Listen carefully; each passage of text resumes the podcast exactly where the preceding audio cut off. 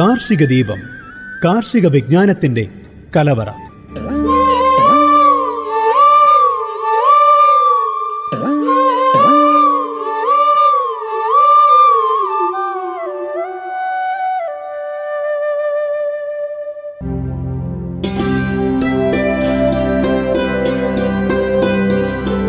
നമസ്കാരം.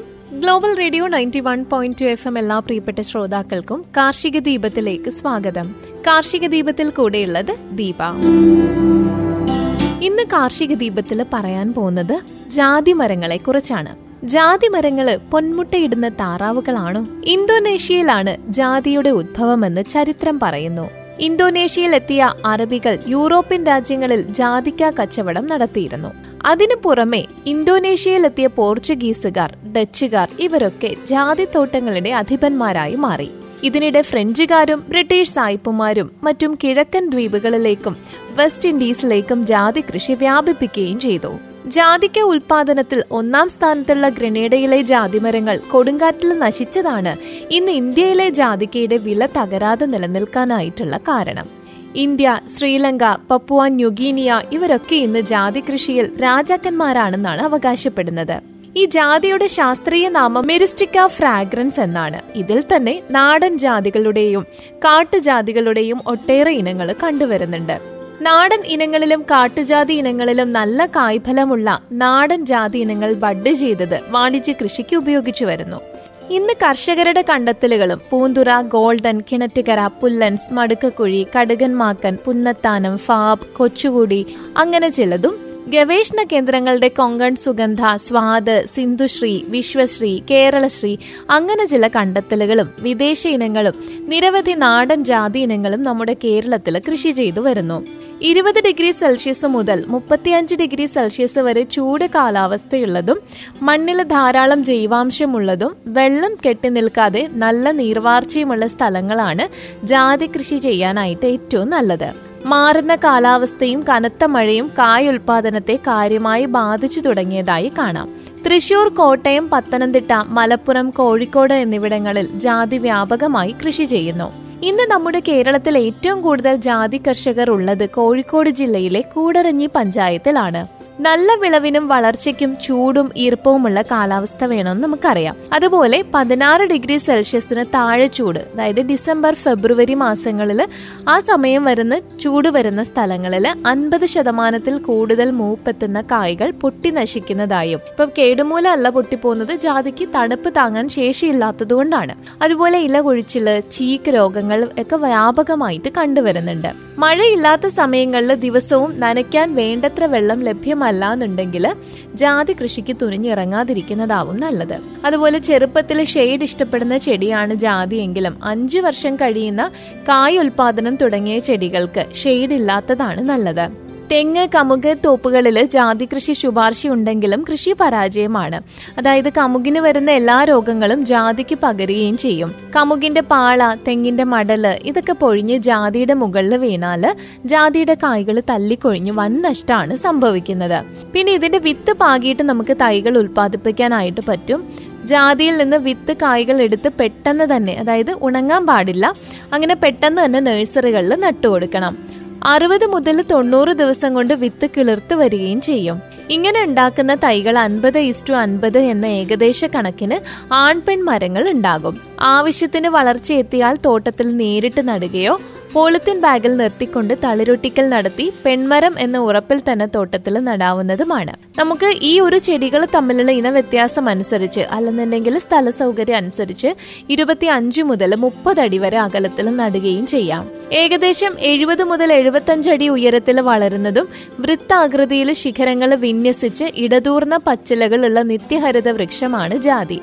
ജാതിയുടെ വേരുകൾ അതായത് തായ് വേര് അധികം ആഴത്തിലേക്ക് ഇറങ്ങുന്നില്ല. പിന്നെ ഇതിന്റെ വേരുകൾ മണ്ണിന് മുകളിൽ പടരുന്ന പ്രകൃതവുമാണ്. അതുകൊണ്ട് തന്നെ ജാതിയുടെ ചുവടിന്റെ ആ ഒരു മണ്ണ് ഇളക്കി കൊടുക്കാനായിട്ട് പാടില്ല. വേരിന് മുറിവ് പറ്റുന്ന ചെടിക്ക് രോഗങ്ങൾ വരാനും സാധ്യത കൂടുതലാണ്. ജാതിക്ക് തായ് വേര് കുറവാണ്. അതുകൊണ്ട് തന്നെ കാറ്റടിച്ചിട്ട് ഈ മരങ്ങൾ മറിഞ്ഞും വീഴാം. ഗ്രനേഡയിലെ ജാതികൾ കാറ്റത്ത് നശിച്ചതാണ് ഇന്ന് നമുക്ക് ജാതിക്കായ്ക്കും പത്രിക്കുമൊക്കെ നല്ല വില ലഭിക്കാൻ കാരണം.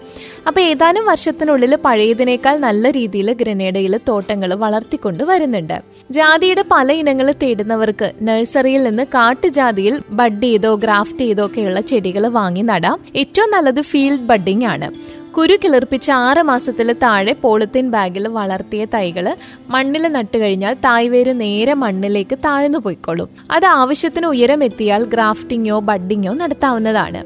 പോളിത്തീൻ ബാഗിൽ വളരുന്ന ജാതി തൈകൾ നാടനായാലും കാടൻ ജാതി ആയാലും ബാഗിന്റെ അടിയിൽ തായ്വേര് ചുരുണ്ട് നശിച്ചിട്ടുണ്ടാവും. അത് നമ്മൾ മണ്ണിൽ നട്ടു കൊടുത്താലും അതിന്റെ തായ്വേര് ഒരിക്കലും വളരില്ല. ഇങ്ങനെയുള്ള ചെടികളാണ് കാറ്റത്തും മറിഞ്ഞു വീഴുന്നതും. മൾട്ടി റൂട്ട് സിസ്റ്റത്തിൽ ഉണ്ടാക്കിയെടുത്ത ചെടികൾ ഒരുപക്ഷെ കാറ്റിനെ പ്രതിരോധിച്ച് നിൽക്കാനുള്ള സാധ്യതയുണ്ട്. മൂന്നും അഞ്ചും വർഷമൊക്കെ കൂടയിൽ വളർത്തി വലിയ ചെടിയാക്കി തോട്ടത്തിൽ നട്ടാൽ അത് വലിയ മരമാകുന്ന സമയത്ത് ചെറിയ കാറ്റിൽ തന്നെ മറിഞ്ഞു വീഴുകയും ചെയ്യും. ഈ പറഞ്ഞ കാട്ടുജാതിയും മറയും. കാട്ടുജാതികൾ മഞ്ഞ പത്രിയുള്ളതും ചുവന്ന പത്രിയുള്ളതും ഉണ്ട്. നാട്ടുജാതിയിൽ ബഡ് ചെയ്താൽ വിജയം ഇരുപത് മുതൽ മുപ്പത് ശതമാനമാണെന്നിരിക്കെ നമ്മൾ ഈ കാട്ടുജാതിയിൽ ബഡ് ചെയ്താൽ വിജയം തൊണ്ണൂറ് മുതൽ തൊണ്ണൂറ്റി അഞ്ച് ശതമാനമാണ്. അതുകൊണ്ട് തന്നെയാണ് ഈ കാട്ടുജാതി കൂടുതലായിട്ട് ഉപയോഗിക്കുന്നതും. കാട്ടുജാതിയിൽ തന്നെ പല ഇനങ്ങളുണ്ട്. ചതുപ്പിൽ വളരുന്നതും കരയിൽ വളരുന്നതും ചുവന്ന പ്രതിയും കട്ടി കൂടിയ ഇലയുമുള്ള കർണാടകയിൽ കാണുന്ന ചോരപ്പൈൻ എന്ന ജാതി ഇനം ഈ ഇനമൊക്കെ പെട്ടെന്ന് വളരുന്നതിനാലും ഇതിൽ ബഡ്ഡിങ് തൊണ്ണൂറ്റഞ്ച് ശതമാനം വിജയമായതിനാലും കൂടുതലായിട്ട് ഈ ഇനം ഉപയോഗിക്കാറുണ്ട്. ഈ ഇനത്തിൽ കാലക്രമേണ ബഡ് ചെയ്ത ഭാഗത്ത് പൊട്ടി കറയൊലിച്ച് ചെടി കേടുവരാറുണ്ട് അതുകൊണ്ട് തന്നെ ബഡ് ചെയ്ത ഭാഗം ഭാവിയിൽ മണ്ണിനടിയിൽ പോകുന്ന രീതിയിൽ നട്ടാൽ മുകളിലെ നാടൻ ചെടിയിൽ നിന്ന് വേരുകൾ ഇറങ്ങി ചെടി കരുത്താകും.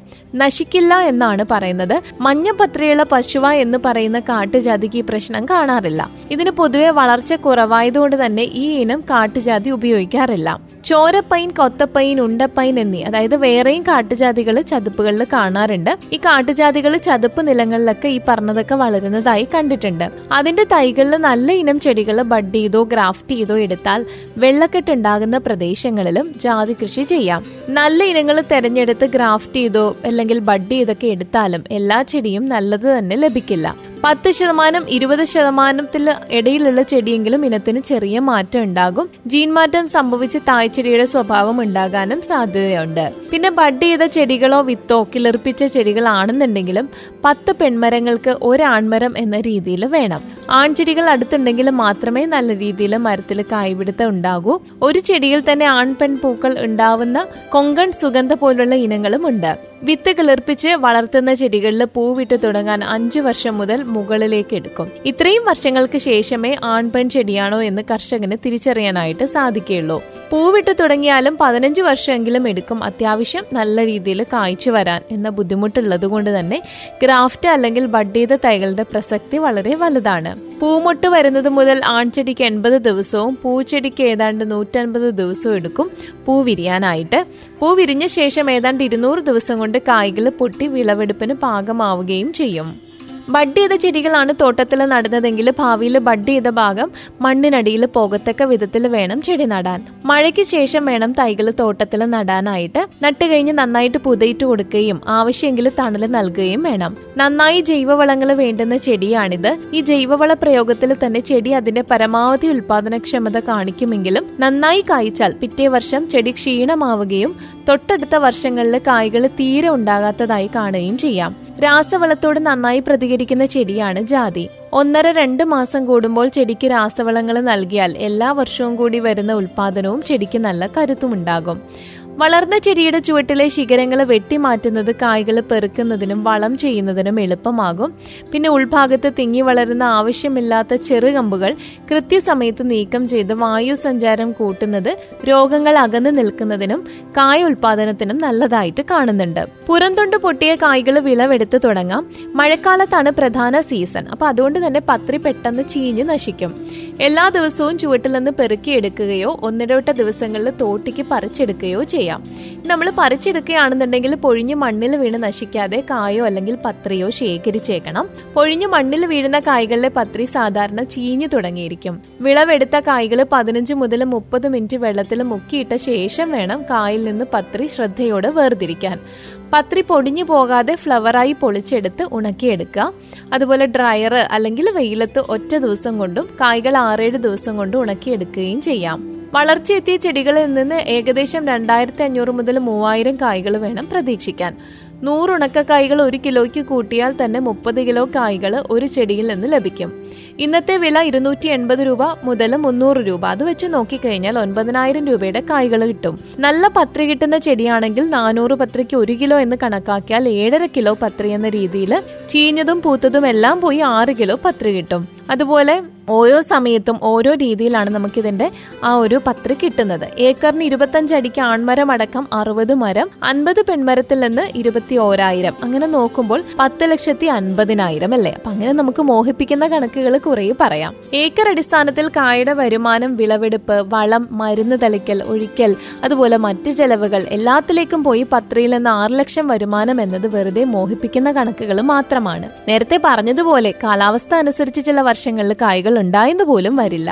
അപ്പൊ ഈ കണക്കുകൾ ചെടി നട്ട് പതിനഞ്ച് മുതൽ ഇരുപത് വർഷങ്ങൾ കഴിഞ്ഞ് ഈ വില കിട്ടിയാലുള്ള കാര്യമാണ്.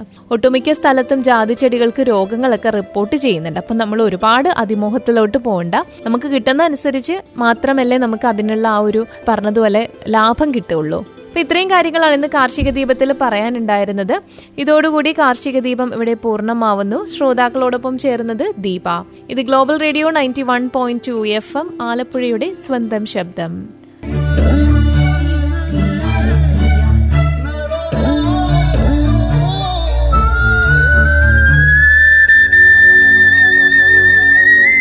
കാർഷിക ദീപം കാർഷിക വിജ്ഞാനത്തിന്റെ കലവറ.